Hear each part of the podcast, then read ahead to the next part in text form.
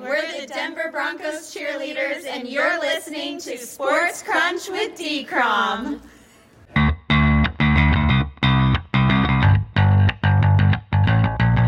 Back here at the 2023 UC Senior Bowl, this is Sports Crunch with D. Crom. I'm your host, David Cromwell, and we are joined by Gary Woelfel, who covers the Green Bay Packers for Woelfel's Press Box. And uh, Gary, obviously the biggest elephant in the room for the Packers now is the future of Aaron Rodgers. Will he retire? Will he stay at Green Bay? Or will he get traded? As of right now, what's your best guess?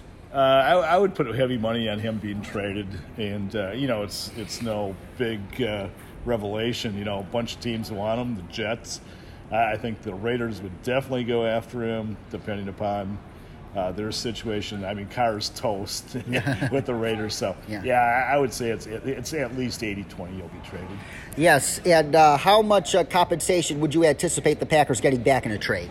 I would think at least one first round, maybe two. I mean, the, the uh, Jets' first round pick, I think, is number 13, if I'm not mistaken. So they could get that pick and definitely a second round pick, whether it's this year or next year. And uh, with Rodgers uh, likely being traded, as you said, last year the Packers anticipated him staying multiple years, which is why they adopted a New Orleans style approach to the salary cap in which they delay future hits uh, into uh, several years in the future. But after trading Rodgers, uh, just what do you think they will do to uh, get their cap back in order?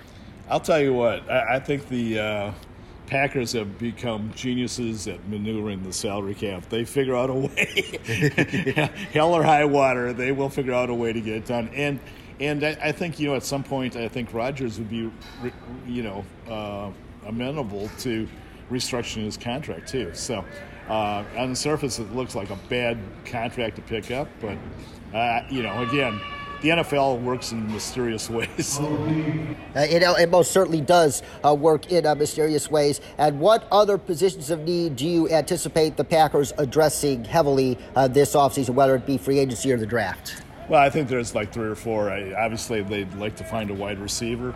They could get a big time receiver picking at 15, or they could find one again in the second round. They want an offensive lineman for sure. Bakhtiari's status is up in the air. They still need a safety.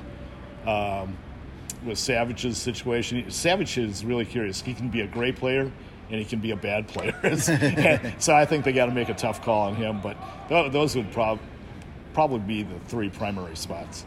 Uh, Gary Woelfel, Green Bay Packers beat reporter for Woelfel's Press Box. Thank you for joining us. Well, thank you, David. Good talking to you.